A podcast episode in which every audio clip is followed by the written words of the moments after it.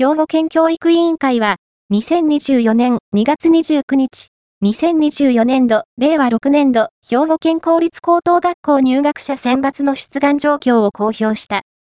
志願変更2日目、2月29日正午現在の全日制の志願者数は22,671人。